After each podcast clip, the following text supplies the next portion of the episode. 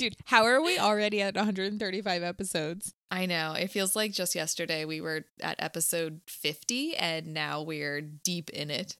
And freaking out. We are knee deep in it. We are in the trenches, guys. We sure are. But happy Wednesday and welcome to another episode of Chasing Childhood. My name is Steph.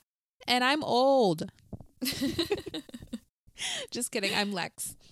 And we are a weekly podcast that revisits our favorite childhood movies and video games to see if they still hold up as adults. We hope everyone got to enjoy a long weekend because to us it did not feel long enough at all. No, it went by so fast. Too fast. Um, I spent most of it at the pool and scared away a few people because I haven't seen the sun since my youth and am a literal ghost. Oh no. Them pale legs, they saw some sun. I think I heard a few children scream. They're like, someone throw Shamu back in the ocean. oh no. They're like Casper's out here with her legs. Literally. Literally. They're like, we found Moby Dick, the white whale. Stop. it was definitely not long enough. This was mine and Tyler's wedding anniversary weekend. So yes, it was. we did a lot of stuff. We went and saw Blink 182 in concert, which was so fun. Though somebody Yes. hit our car in the parking garage. Like we came back out What? after the concert and the back of our car was just completely scraped up. Like somebody like we were parked on the end of the parking garage like row yeah. and we're up on the eighth floor, which also means like this person had to have gone up eight levels and then they hit us. And wow. I'm like, so either you one, you were drunk and you hit other people on the way up, or two, you're just like insane. Like, how do you make it up eight floors and hit somebody on the end? It was wild. Like there was plenty of room for them to move around us. We were fully in the parking spot. yeah. But no, they scraped up the back of our car. So that was awesome. Tyler is incredibly talented and managed to buff out most of it. So it definitely Mm. doesn't look as bad as it did when we brought it home. But we were like, okay, great night, minus that Yeah. part. Literally, nothing says happy anniversary like another bill. Yeah, truly. Like going into Baltimore and getting your entire uh, back end scraped up. Right. But um, yeah. So then on our actual anniversary, we went and got lunch. We did like kind of like a little brunch thing, and then we went to the aquarium, which was really nice. Aw. So yeah, it was a it was a good weekend overall, minus the uh the hit and run. Okay, but did you go to the aquarium or did you just go to the pool and see me in the water? no. no, we went to the National Aquarium and we got to see a bunch of sharks and pet jellyfish and stuff, and that was fun. Oh, cute. I love that. You guys are so cute. I can't even deal with it. Thanks. We have Aw. fun. The mom and dad of the pod. You guys are so cute. My birth parents. this week. this week we are reviewing The Sandlot. It's about time. My clothes Yes. are going out of style. well done. Um, Thank you. Let's get into it. Let's do it. So, The Sandlot is a 1993 American coming of age sports comedy film, co written, directed, and narrated by David Mickey Evans. Like, he was literally like, I'll just do it, guys. He said, I'll He's like, I'll do the whole thing. I'll do everything. Don't worry. Hold my beer. I will do literally the whole movie. I'll hold the lights. I'll run the cameras. Yeah. Don't worry. It's like a one man performance, like on Truly. stage, but he's just doing everything. I think he might have also played um, Benny the Jet Rodriguez, but you know what? so yeah, he's from f- the first kid, and he also wrote for the 2004 Mickey Mouse Three Musketeers movie as well. The Sandlot was also co-written by Robert Gunter, which is also what I call my dog, and distributed by 20th Century Fox. The film stars Tom Guiry from the Black Donnellys, Mike Vitar, who actually grew up to be a literal hero as an LA firefighter, but he also appeared in D2 The Mighty Ducks, Karen Allen from Raiders of the Lost Ark, Denis Leary from Ice Age, and the man who really needs no introduction, James Earl Jones, who's Darth Vader, Mufasa from Field of Dreams. Y'all know him. If you don't, pick up literally any piece of media. Seriously, he's iconic. So the film was released on April 7th, 1993, which means it just celebrated the 30 year anniversary a few months ago. I feel so old because that means I'm 30 this year. oh, I'm like, everyone, just rewind to the beginning of this when I said I'm old because that's how I feel. Yeah. I literally knelt down yesterday and my knees cracked, and I was like, it's happening. Someone just put me down. So, yeah, so celebrated the 30 year anniversary, which is insane. Um, and upon its release, the film earned about $34.3 million on a $7 million budget, which is unheard of for a movie, I feel like. Like Yeah. that low? Yeah, that's a really low budget. That means they did Wow. a lot of practical stuff instead of uh, dumping it into, you know, a lot of set design or a lot of, you know, Yeah. or CGI effects and stuff. I mean, I can only assume most of it was for the amazing, unheard of special effects that they used on Hercules the dog. You mean the treats that they gave him to perform his stunts? No, I mean like the the giant dog suit that they had two guys operating for the flashback No. scene. I can't. I can't. when you see the giant paw come out of nowhere and like It's hit so everything. That's where the whole budget went, guys. Love it. So, The Sandlot initially received generally positive reviews. Popular film critic Roger Ebert even compared the film to a summertime version of A Christmas Story based on the tone and narration. Also, the amazing young cast from this film won a Young Artist Award for Outstanding Youth Ensemble in a Motion Picture. That's awesome. Yeah. Um, so if you haven't seen this film since 1993, or if you have never seen this, you're killing me, Smalls. Okay. but here's a plot summary written by Dan Urson from IMDb. Scotty Smalls moves to a new neighborhood with his mom and stepfather and wants to learn to play baseball. Benny Rodriguez, the neighborhood baseball guru, takes him under his wing and he soon becomes part of the local baseball buddies. Aw, they should have named it Baseball Buddies Yeah. they they fall into adventures involving baseball, treehouse sleepovers, the desirous lifeguard at the local pool, the snooty rival little league team, and the traveling fair. Beyond the fence, at the back of the sandlot, menaces a legendary ball-eating dog called the Beast, and the kids inevitably must deal with him as well. dun dun dun. What a summer! I love it. So, you ready to get into our fun facts? I am beyond ready because some of these are a lot of fun. Yeah, definitely. All right, guys. So the first fun fact is that the older and younger Benny Rodriguez are played by real life brothers. Pablo Vitar and Mike Vitar played both versions of Benny. I mean, that makes sense why he looks so identical to Yeah. the younger version. Like, I was really impressed with the casting. I was like, wow, because I feel like Benny has very specific eyes. Like, his eyes Yeah. are so expressive, and he honestly, he just has really pretty eyes, like for a dude. For a bro. when they show the older Benny, I was like, wow. I was like, they really got it down to like the eyes. Like, he looks, yeah, but they're brothers, so that makes sense. They literally have the same eyeballs. So. Literally, Potato Chip, they literally were so perfect and I loved them so much. Um, I also thought that the older brother Pablo kind of resembled Freddie Mercury a little bit, which is also another reason to love him even more. A hundred percent agreed. so, my first fun fact is that in order to establish the close bond between Smalls and Benny, uh, the director had Tom Guiry and Mike Vitar meet and rehearse together like several weeks before the rest of the kids showed up to Mm. film.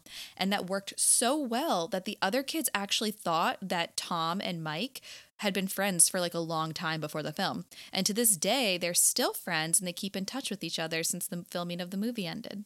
That's so cute. I love that. I love when people actually become genuine friends on sets like this and then they like go on to live the rest of their lives but are always in touch and always like keeping up with each other, you know, even though one of them doesn't act anymore.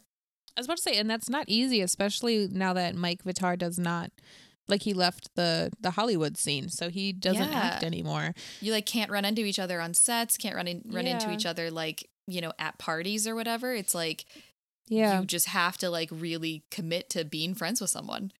yeah, and he um is not even like I watched earlier today. They had a 25 year anniversary special about five years ago for the movie, and Mike did not even go. So it's like I feel like he wants nothing to do with Hollywood. So it's super cool that they stayed in contact. Yeah, absolutely. Um, so my next fun fact is a little bit long. The film is inspired by true events from director David Mickey Evans's childhood. When the neighborhood kids wouldn't let his little brother play baseball with them, uh, one day the ball went over the fence, and his little brother was like, "Maybe they'll embrace me if I go get it for them." But instead, he found a very large dog that bit him on the leg. Oh no. Yeah, so David Mickey Evans definitely took uh took some experiences and put them in this movie, which is cool. Yeah, I mean that's why it feels so real. I feel like it feels believable Yeah. because of how much of it's rooted in real life. Definitely. So, my last fun fact is that in Benny's dream, Babe Ruth says, I don't know why, but can I have this? when he's referring to Hank Aaron's baseball card. And Hank Aaron would actually go on to break Babe Ruth's all time home run record. So, that's like a super cool little Easter egg they put in there for I specifically baseball fans who would get it. And I love that. yeah, that's so cool. Yeah. And my last fun fact shows that uh, David Mickey Evans is taking what's it called? Taking inspiration from his own life.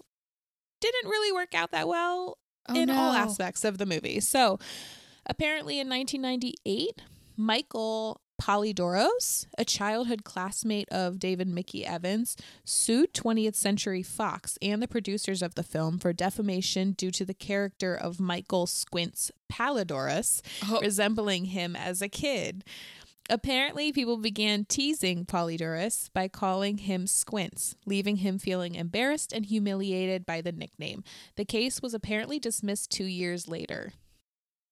okay. I'm just going to say normally when we see a lot of these like cases, Yeah. sometimes they're they're worthwhile and sometimes you know we're like okay this is a bit of a stretch Yeah. michael polydoros versus michael palledorous Yeah. that seems a little close in my Mhm. opinion to be a full like coincidence Yeah. And I was reading a lot about the case as well. Like, there's a lot of articles online about it because apparently it was a big case at the time or something. But apparently, Michael Polydoros, not to be confused with Michael Palledorous, um, he used to wear really big glasses and he even wore the same shirt that Squints wears in the movie oh man and I like saw something that said that he wore like the same style shirt for 2 years in a row for like his school pictures and stuff and how um he was like kind of nerdy and wanted to play baseball with all the kids too. Um so I I don't know guys this one seems kind of on the nose and I'm shocked that it was dismissed. like this is from our purely speculative third party Yeah. looking at this in 2023 you know Yeah. we'll never know if that's true or not but Yeah. there's just a couple things that maybe are a little questionable. Yeah, like overall, they basically dismissed the case because one, Michael Polydoros didn't really receive any financial hardships because of it. Like that was like Mhm. one of the main things. They were like, "Well, you didn't lose money, you didn't like go into debt because of this. Like it's mainly just like a mental health thing, which I guess is was never seen as that big of a deal back in the day." right. but they also said that filmmakers are protected under the First Amendment. Mm, okay. It was something along the lines of like they could use someone's likeness, and because they didn't use his immediate last name, they they didn't use his actual last name. There's really no supporting the case against Yeah. 20th Century Fox in a way. yeah, there's so many legal loopholes and Yeah. studios that are as big as 20th Century Fox, they have so many high-powered lawyers who can just Right. point out every single one and yeah, that's it's a rough key. That sounds rough. I uh I I'm not rooting either way for either one, but just that's Yeah. interesting. That would make an interesting movie. Yeah. like in itself like have someone who was like i'm not saying that david mickey evans was a bully but like in in a movie standpoint it would be cool to see someone like be bullied as a kid kind of like get over that as an adult and then all of a sudden like the bully makes a movie about his childhood and Right. and like that would be cool to see i think yeah, definitely. Oh my god, pitch very it. dramatic so if anyone's listening this is my uh my pitch for a baseball movie. Get it? Um, yeah. Cool. Well, yeah. ready to get into it? Cool. All right. All right. That's that seg. yeah. All right. So let's get into it. When was the last time you saw this? Probably when I was between the ages of 10 and 12 at your house. I think I saw it once. I Yeah. have not seen it since. What about you? Wow. I've seen this several times. I really enjoyed this movie growing up. Um, I think the last time I saw it though was probably like five years ago. Yeah, I was going to say, I feel like your family watched a lot of The Big Green and The Sandlot. Yeah. I feel like you guys, like, I'd talk to you and you'd be like, oh, we were watching The Sandlot. And I'm like, I feel like you guys watched these a lot as a kid. Of course. I mean, we were so into sports movies growing Yeah. up. Like I was into Miracle. I loved The Sandlot. I loved The Big Green. I loved The Mighty Ducks. Like even like Happy Gilmore. Like Oh, stuff yeah. like. Happy Gilmore is a staple. the best. Like Space Jam. Everything that had sports in it, I was Mhm. like a huge fan of. And even Totally. today, I love sports movies. But yeah, I saw this probably about five years ago. And honestly, there was a lot of it that I didn't remember. Really? Yeah, like I completely forgot that it starts off with them as adults. Um and it ends like that as well. And I'm like I feel like that was something really big to overlook as a kid, but I completely Yeah. forgot about it. Yeah, same. No, I, there's a lot of this movie that I genuinely did not recall at all. Like, Yeah. I, there's some lines in it. Obviously, you know, "You're killing me, Smalls" is the, Yeah. probably the most famous line from this. You know, there's gifs from this that go around the internet, especially of Ham, you know, blowing kisses to all the girls on Yeah. the pool deck, or you know, Squints making out with the lifeguard. Like, there's certain things that stick with you, but most of this movie I completely forgot about. Like a lot of the Mm. plot, a lot of the big beats, I totally just like blanked on and it felt a lot Yeah. like watching this for the first time. um Steph, quick question. Yeah. Did you say GIF? Yeah, GIF. Do you call it GIF or is it GIF? I call it GIF. Steph, I'm a GIFer. I know you are, and every time you say it, I have to hold my tongue and not say GIF. Steph. How can we get past this? You you're a giffer. I'm a jiffer. Apparently, the original creator of it says GIF, but the internet as like a collective says GIF. We have to break up. You know, it's been a really great ride with you, and I'm so glad we did the podcast. I'm sorry it had to come to this. All I have to say is the rules of grammar and English. It's like giraffe, not giraffe. Okay, if it's followed by a vowel, it is j. Except for the word get.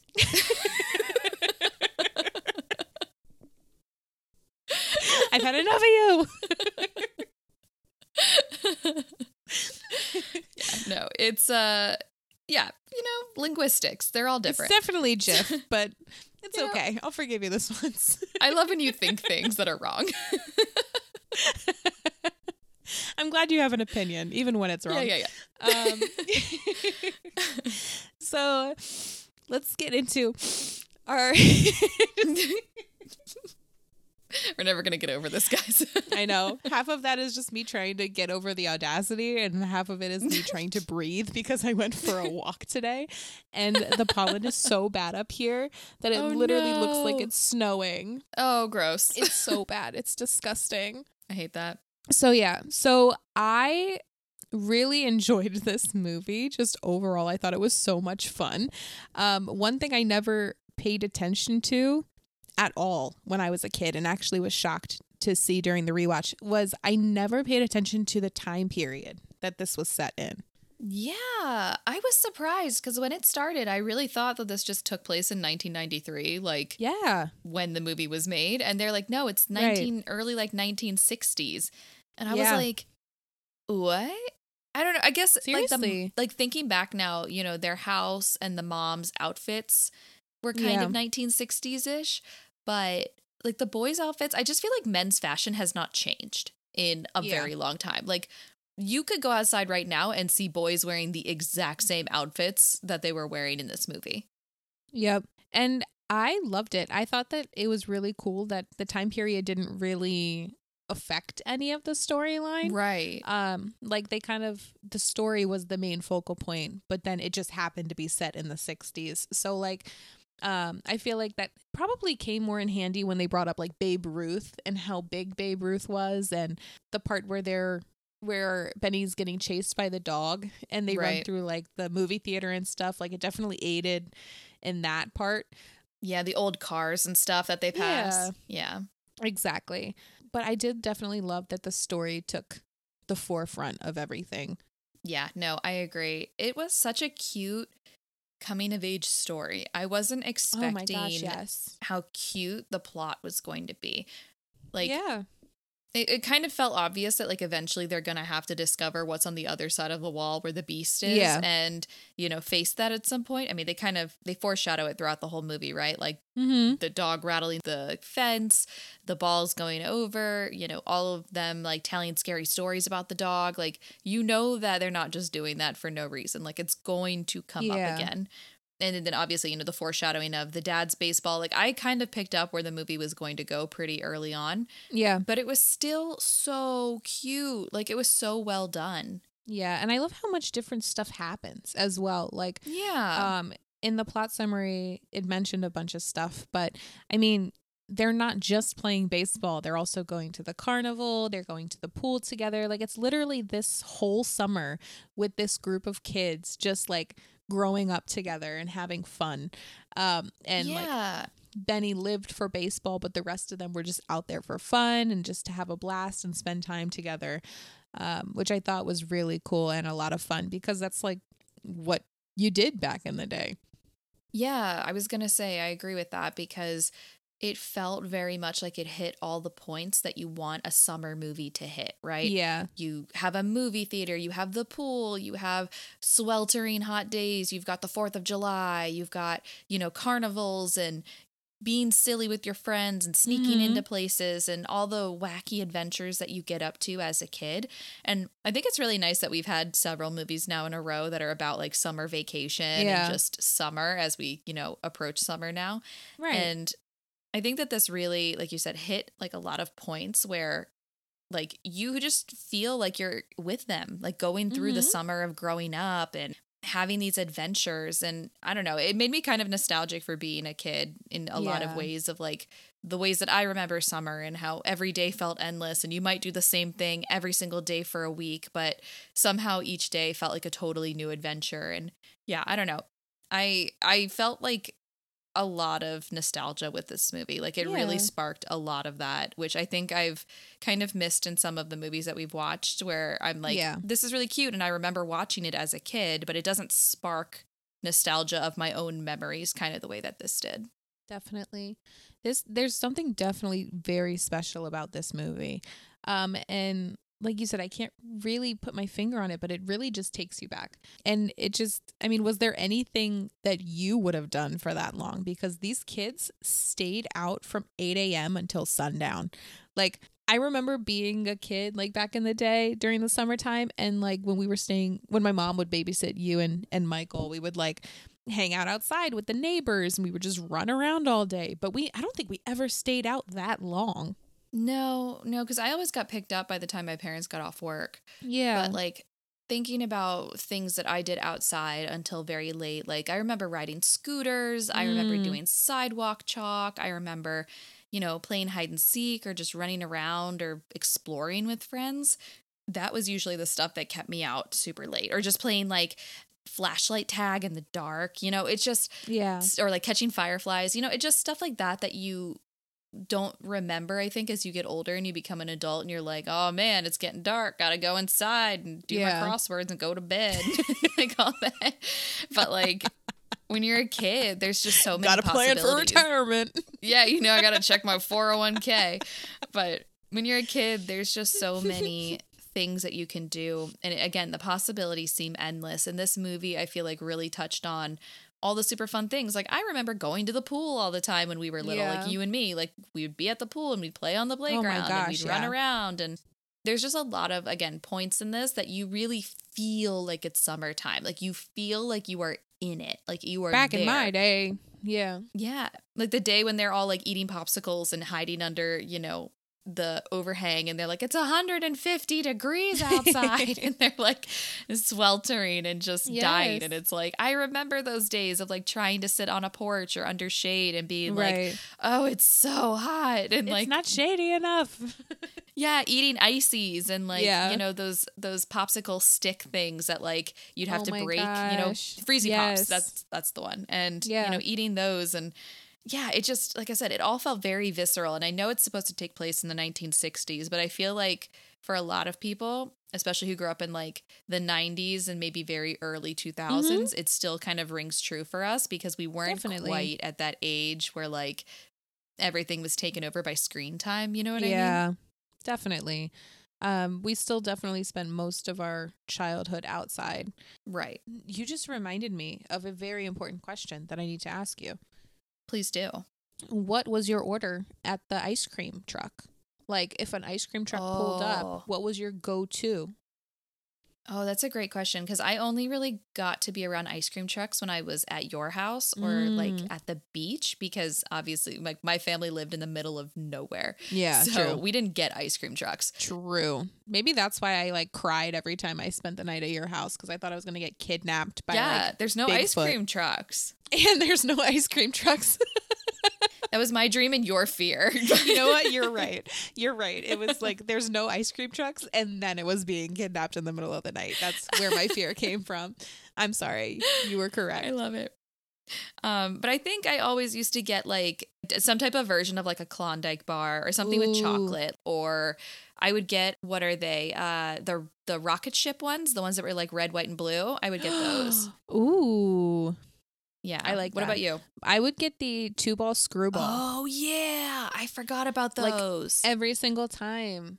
Because it had gum at the bottom yeah. too. So it was like the best of both worlds. It was like Hannah Montana. I always loved when my brother would get the SpongeBob and his eyes were like looking in two yeah. different directions.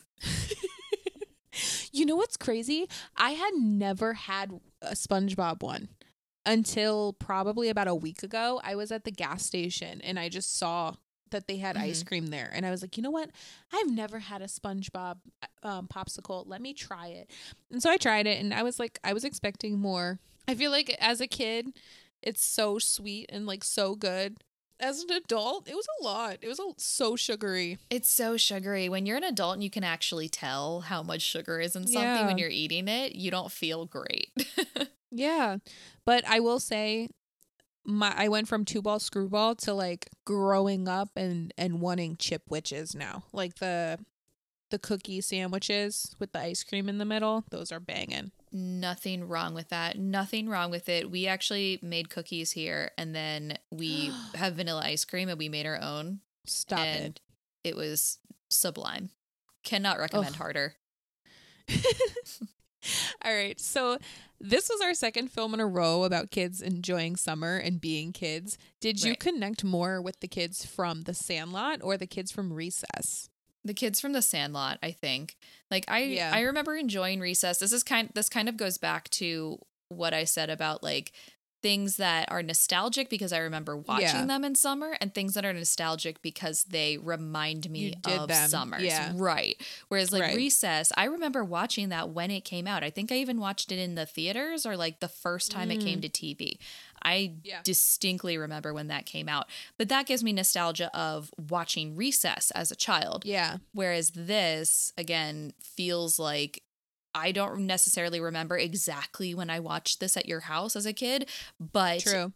it absolutely resonates with things that I did as a kid during summertime. Yeah. So, yeah. And you're a huge fan of baseball in general. So that's like, that helps too. Yeah. My family are big baseball people. So that also kind of, yeah. a lot of that resonated. I mean, obviously, we watched Field of Dreams like mm-hmm. constantly mm-hmm. as a kid. Yes. So.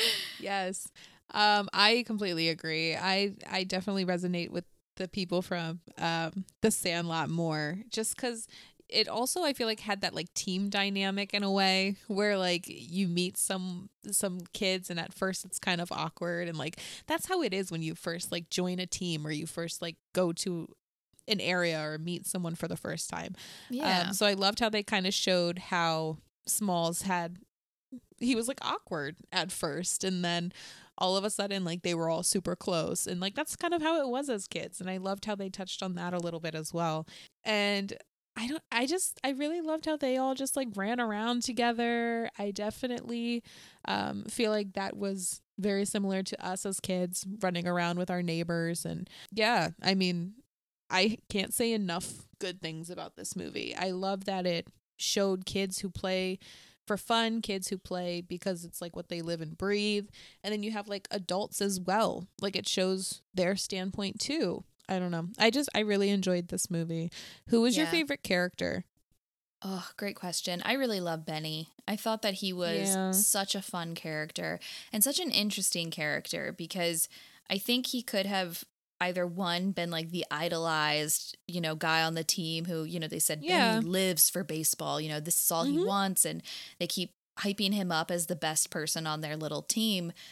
And I think it would have been really easy to like make him this character that's like almost not human. You know what I mean? Like Yeah. he's so good at everything and they idolize him and then Benny goes on as like this figment of, you know, the world where he just yes, he plays professional baseball as an adult and he just like remains this almost like fantastical figure. And instead, they took a very different route where they showed Benny like being frustrated or being afraid or you know, having doubts about things. And I thought that that was an awesome way to humanize him Yeah. and make him a character that you could also relate to and you could feel something for. And he wasn't just like this hero that was like put on a pedestal. He was just another one of the kids, but he was just like a smidge older and clearly had like different dreams and was much more dedicated. And I don't know. I I liked a lot how they they just made him a person instead of, Yeah. you know, this figment. And yeah, that just really stuck with me because I feel like a lot of movies fall into the trap where the leader of the group isn't actually like a fully well-rounded character. So, Yeah. And two quick things about Benny. Number one, I love that as an adult, when Smalls is announcing his game in the majors, um, how Benny like gives him a thumbs up. Like it just shows that he's still humble, he's still down to earth, and they still care about each other, even though he's like this big star now. Um, and second of all, Benjamin Franklin Rodriguez. I love it. Say your parents don't love you without saying your parents don't love you. Okay. No, I love it. Ben Franklin was a cool guy. um, no, I'm just kidding. But I will say Benny was one of my first crushes ever. It was like all about him and Shoeless Joe when I was younger. oh, a hundred percent. He was such a cutie. Adorable. And I'm like rewatching this movie and I'm like, okay, I get it. You know yeah, what I mean? get like, it. I understand. Yeah. Like he was adorable. But one thing that I really loved about this movie was how oblivious Small was to everything. Truly everything. what on earth was going on? First of all, I love that his mom was like, do anything. Like, please Get out get of this house. trouble. just leave. Like, she was like, please do something. Like, just go. Get out. Do something. Like, stop playing with your with your um magnets and stuff. Like your magnet tiles. Get out of the house. I loved that, and I I just I felt so bad for him. Like, how do you not know what s'mores are? He had the most aggressive brim on his baseball hat when he first went out so there. aggressive. Why was it so long? like he shows up in like cargo pants and a button down shirt and ugh, I just feel so bad for him at first and then like the whole Babe Ruth thing where he was like he took the ball from his stepdad's room and he was like um some lady signed it baby ruth. I was like oh my gosh this poor kid. Like i felt so bad for him because he just wanted to fit in and he just knew nothing about anything that these kids were about. But i did love that they like they kind of picked on him on him at first because they were like this kid's kind of strange. Like and i get it because from an outside view i was like he's kind of just standing in the outfield. Like when they first meet them. him he just kind of stands in the outfield with a glove on and he just kind of like hides behind the bushes a little bit i'm like you're not going to go up and like say hi or anything you're just going to stand in the outfield but I love that they warmed up to him so quickly. And even by like, I think it was like the second day when he tried to go over the fence, they were like, no, um, like already kind of protective over him. That was wild. That was the only part that confused me because Mm. when Smalls first comes to the field, he hears the dog on the other side and he's afraid of it. Mm. And Yeah. there's like repeated moments where he gets afraid of the sound of the dog or trying to retrieve a ball. And then, like Yeah. that second day, he's like, Oh, I'm just going to climb the fence. And I'm like, Did you not remember all the other days that you were, Yeah. or like different times that you were there? And the dog was scaring you and making sounds and shaking Yeah. the fence. And that was the only part where I was like, I feel like this is a slight plot hole where, like, Mm. it's a little confusing. Like he knows that there's something scary on the other side. We had Yeah. multiple shots now of him being afraid of the fence, but then he's gonna Yeah. climb the fence and he's like, "Why are you guys pulling me down? What's wrong?" And I'm like, Yeah. "Weren't you afraid?" Like it would not. If I was afraid of a fence, it wouldn't cross my mind to you know hop it as a child. I'd be like, "There's something scary over there. Like, should I go and get it?" Right. that was the only part that I was like, I don't think that that makes like sense continuity wise, you know? Yeah. But uh, I mean, it was fine. Like, I get that they're trying to build up that there's something on the other side of the fence and we're supposed to be afraid of it. But that was the only part where I was Yeah. like, that doesn't make a lot of sense. That's true. Yeah, I didn't think about it like that, but you have a point. I honestly didn't even notice. They got jaws on the other side of the fence eating all these balls. yeah, truly. I mean, like, if that out of the whole movie is like my only real complaint, Yeah. you know, it's not a bad movie. so. so true. Um, so my favorite character in this was Porter. I thought he was so funny. His comebacks were like A1. They were hilarious. He was so funny. Uh, like when he was like, "Do you think I have a chance with your sister?" That's three or out. Like just so funny. Or So like one of my favorite one of my favorite scenes in the whole movie is when Porter hits a home run when they're in the sandlot. He hits a Mhm. home run and he's rounding the bases and instead of congratulating him, they're all beating the crap out of him because they can't play anymore. it's so funny. They're all throwing their gloves at him. I love that he becomes the great Hambino. it's so funny to me. it's so great. Um and then this movie I feel like it's so it's so well done. Like I love how they're all like we need to camp out and so they all go into the tree house overnight and they're trying to figure out like how to how to get the ball back and they get this whole like ghost story from um from Squints about the dog and how it has to be locked up forever and like all this they're just so dramatic. I love how they have like candles, they have s'mores. They're so cute. I also remember doing ghost stories as a kid. Like, Mhm. I remember specifically your sisters were really good at telling ghost stories, and they scared the poop out of me as a child about they're trick or treating and all kinds of stuff. Jackie, especially, is for you, all y'all know Jackie. She is really good at telling a ghost story, and she scared the crap She out of me as life. a child. She was real good at spooking. And yeah, no, I remember being so scared. And like, that's just something you would do at sleepovers or hangouts. Like, you would tell scary stories to try to freak each other out and who's the Yeah. biggest chicken. And yeah, it just, again, it's like stuff like that where it's like just these little things that they put in the movie that you just remember. Like, even being at camp and telling Yeah. scary stories in your tent with a flashlight, you know, it's, yeah. it's it's just cool stuff like that. So yeah, I don't know. It it, it was like another little detail that I was like, "Ugh, of course you did because Right. it's summertime and you're at a sleepover. of course you're telling scary stories. Thanks for bringing it up, Steph. I had just gotten over the scary stories she told me when I was younger.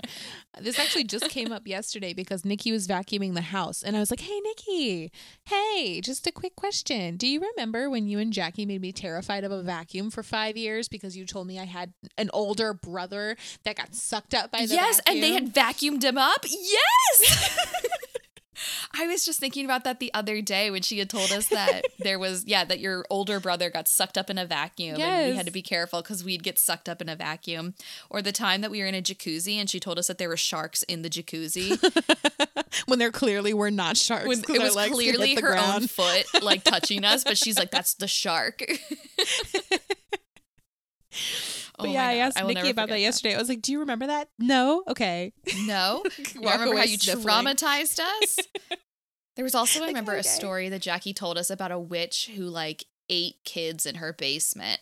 And that was like one of the scariest stories as a child. She's just been watching Hocus Pocus too much. Oh, absolutely. Now, as an adult, I have so many questions. But as a child, I was like, I can't knock on anyone's house because they're going to invite me in and then bring me down to the basement and eat me.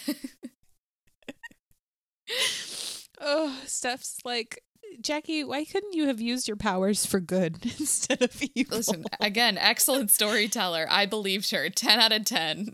we could be millionaires right now if she would have just put her powers to good use. But yeah, did you do anything like how Small stole his uh stole his dad's baseball or his stepdad's baseball and like lost it? Did you do anything like that when you were a kid and get in trouble for it? Yeah, I stole my mom's class ring and used it as a crown on one of my Polly Pockets. and which is like such a wild sentence to put together.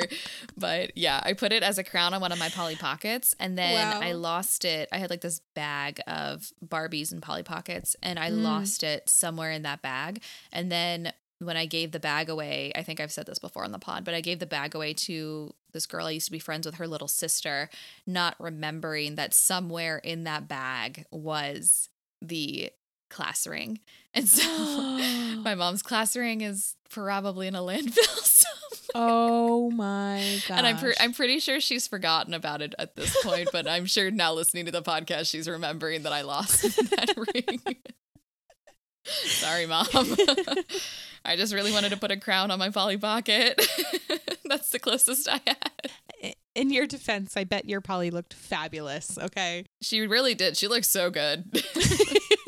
I mean, mom, you can have my class ring if you want it. So, like, You're like, I don't even know where that one is either. I honestly don't know where that one is either.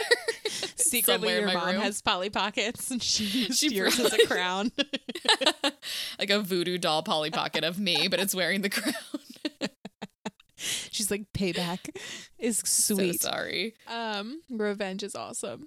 But yeah, I don't think I ever did anything like that. It's funny because I always hear these stories online about like kids giving their mom's wedding ring to their like their significant others at like five years old and stuff. And Oh gosh, no, I never did that. I don't remember ever doing that. I knew the wedding rings and stuff were important. Yeah. Yeah. There were certain things that I knew like I couldn't touch and were important. This Yeah. one for some reason, I was just like, yeah, this is going to work. You're like, well, I can't use my rings. They're not real enough. well, like my rings were like tiny and for my little Yeah. child baby hands, so like they weren't going to fit on my Polly Pocket's head. I love it. Um, I think maybe I wore like my mom's. I feel like most of the stuff I took was like my sister's. Yeah, of course. Because of course, I mean, we all like shared. There was one point in my life where we all wore the same size shirts and stuff. So like, it was one of those things where we would go into the room and be like, "Oh, hey, I like your shirt. Is that my shirt?" And we'd be Is that like, my shirt? "No, no, get out of my room." I saw this tweet this one time that was like the epitome of having sisters, which is like, Mhm. how dare my sister come into my room and steal back the shirt that I stole from her? Like- That's so true. Um, oh my gosh. But sorry, guys, going back to the Sandlot. yes. One of my other favorite parts in this movie is when they're at the carnival and Yeah. they try tobacco for the first time. Ooh, I never did that. Ugh. Not once. And I'm just going to say, guys, like, I hate throw up in movies. I hate when people like projectile vomit. It's disgusting and it makes me want to vomit. But this was so funny. I thought it was hilarious because the kids did such a good job at like starting off so happy, so excited as they're spinning around. And then all of a sudden you see their faces just change. And it is the funniest thing. Yeah.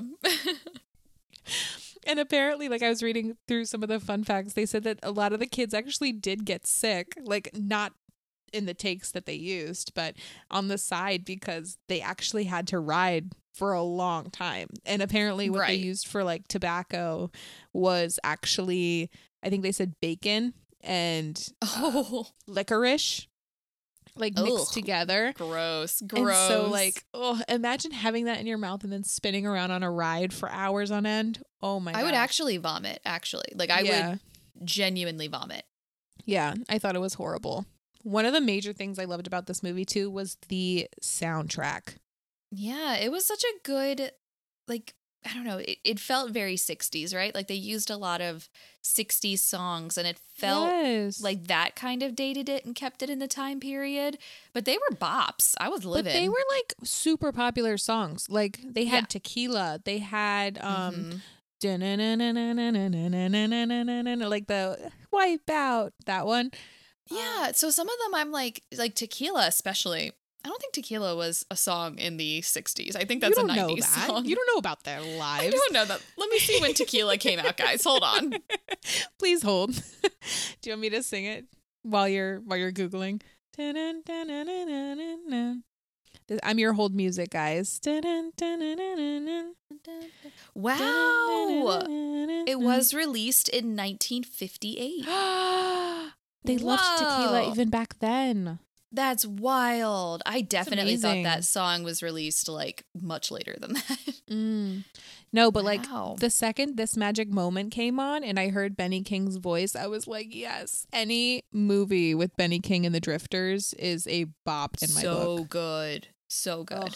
Honestly, like rewatching this movie made me buy the vinyl, like Benny King's vinyl. Um, Oh, love a few years ago. Like such an amazing voice. Another thing to note is can we just get into the dog? Because He's so cute. put some respect on my man's name. He literally Hercules walked so that Air Bud could run. I don't even understand. Like, I don't think Hercules was an aggressive dog. Maybe that's like the whole point of the movie, and I'm just stating the obvious, but he was not an aggressive dog. He was just like, hey, you're in my territory and you took my baseball. Like, Literally. he's trying to play. Like, it's very clear he just he's just not fetch. he's just not an aggressive boy. He's just like, hey, just being a dog, you know? Like, sorry, when you come up to a dog's fence and they think that you're encroaching on their territory, they're going to bark at you. But Yeah. that doesn't mean they're aggressive. They're just like excited. I don't know. yeah. I was like, this feels like a lot. And also, what was up with them showing like the giant paws for like grabbing the baseball? But then you I see the dog and he's it. just like a normal large mastiff. Like I he's lived for it. he had like frying pan sized paws, and then you see him and you're like, this is just a dog. This part where the part where um they try to fling the ball back over the fence and he jumps up like jaws and he's clearly like Mhm. 50 feet wide and his head is so massive. I I loved every single time they did that. Every single time it was hilarious to me or like when they showed him in the flashback where it was like um you need to tie him up forever like in the black and white scene. It was so clearly not a real dog. It was hilarious. It I love so how funny. they almost made it like Godzilla or like the Attack of the I don't even know. Like it was so funny to watch. And um I feel like we find out who let the dogs out in in this movie because it's clearly Benny and and Smalls. But when he gets smushed by the fence, I was like, "Oh, my heart." And then they saved him. Yeah, it just I like again. It's that scene that made me be like, he's not a mean dog. He's just a baby.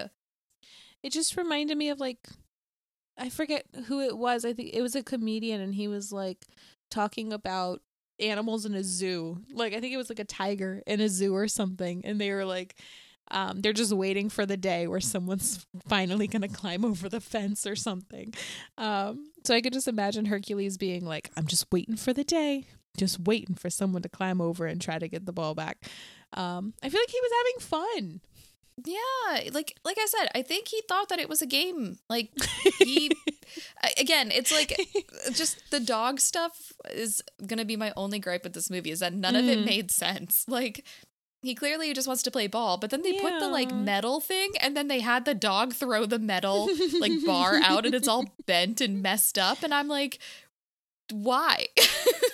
Yeah, I mean the dog's just trying to live his life, and he's, he's, just, trying like- to play. He's like, "Get your garbage out of here! Why are you cluttering up my my yard?" Yeah, he's like, "Excuse you. I made this yard so clean, and y'all just be throwing baseballs and metal poles and children over this fence. and children. He's like, I'm just having to, I'm trying to have a nice day, and y'all just keep sending stuff over my way, trying to have tea time. I thought it was so cute how they like picked the fence up off of him, and then he's like, "Wait, guys, let me show you my collection of balls." I was like, "Oh, this is the sweetest thing I've ever seen." They were so cute, and then our man's James Earl Jones comes in. Ain't nobody slapping like Jamis, okay? Like, I just love him. I feel like he was just such a good little like tie up at the end. yeah. And ugh, I just he like has such gravitas in every scene and like he just makes every scene feel comfortable and he makes everybody else in the scene look good. Like the kids were already great actors, but in that scene with him, he just gives so much in his Yeah. scenes that you can play off it and he's just I don't know, you could just tell I think from watching him that he's such like a, a giving scene partner and offers you so much to work with and is so fluid with everything that happens and Mm-hmm. ugh, I just love him. I love him so much. He's amazing. I loved his character in this too. I loved that. Mhm. Um, I thought it was such a funny like misdirect in a way where they're like, "Oh no, this is the guy that owns the dog. He's really scary." Like, and then he comes out and he's blind, and it turns out he actually played with Babe Ruth, and Yeah. like you find out all this cruel, like this cool stuff about him, and he's nice enough to give them the baseball and save Smalls's butt, and it just Yeah. such a fun character and I also love that it kind of showed the dynamic between like the kids and him because I mean the kids are playing for fun they're playing during the summertime and he Right. like actually played but lost everything because of an accident you know and it was like so, s such a different twist and I honestly forgot his significance in this movie um, before the rewatch today and I was like, he was such a joy to see. And I loved his character. Yeah. No, I totally agree. The only other thing that I have to say about this movie is that, like, the part where they are trying to get the ball back from Hercules is the cutest thing ever. I loved how they all left the treehouse when they could have literally just turned off the vacuums. Like, Yeah. it was it was not that hard. It was not that difficult, but you know, when you're kids. Seriously. Um, I also thought it was funny how like Squints and um the lifeguard lady end up getting married in the end after he's like fawning over her the entire movie. I thought that Mhm. was like a cute touch how they end up getting married and they have like nine kids or something like that. Um, Right. I was like, my man Squints, like punching above his weight class, but it was so cute. Um, but yeah, I thought that this whole movie was so much fun to watch. And honestly, I don't know. I feel like it would kind of be boring for kids, um, like younger than seven or eight. But it's just it just gets better with age. And I don't know if it like if it's because like as an adult you have more of an appreciation for what it was like to be a kid. Like as a kid you watch this and you're like, "Oh, okay. Like this looks like fun or whatever." But as an adult you're like, "Oh, I remember like literally what we're doing today." Right. But it just it's so good and it's really is timeless in my opinion. Yeah, no, I totally agree. And I also agree that it's better for older kids. It's also good, again, if you have kids that have these experiences. Yeah. Because I think if you're if you're showing this to kids who like never went to the pool or never spent summers with other kids or rode Yeah. bikes or did, you know, whatever, I think it'd be harder for them to sort of relate to this movie in a lot of ways, you know, because even if you don't play baseball, even if you're not into baseball, there's still a lot of elements of this that resonate if you have done these things. Mhm. And so I think that's also sort of a, a a caveat, right? Like you could show it to a kid, but they might not be super into it if they've never Yeah. if they have nothing to relate to in the movie, you know? Yeah. So I think that is also sort of a, a catch with it. But some kids also just really like baseball movies and sports movies, True. like you said before. So Definitely. And honestly, the only thing that I probably would have changed about this movie is maybe shown the mom more or Yeah. shown um his relationship with the stepdad a little bit more.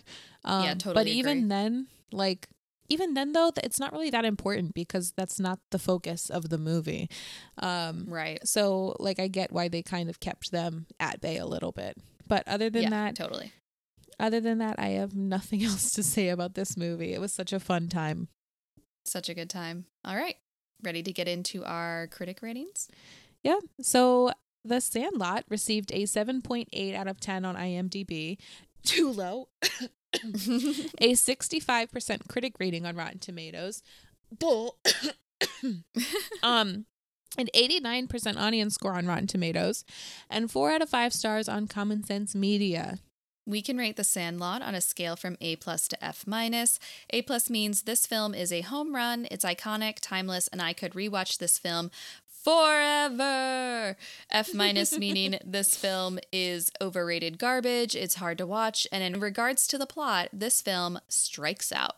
Lex, Yikes. based on this rating scale, what would you rate The Sandlot? this movie gets an A for me. I love this movie. I think it's amazing.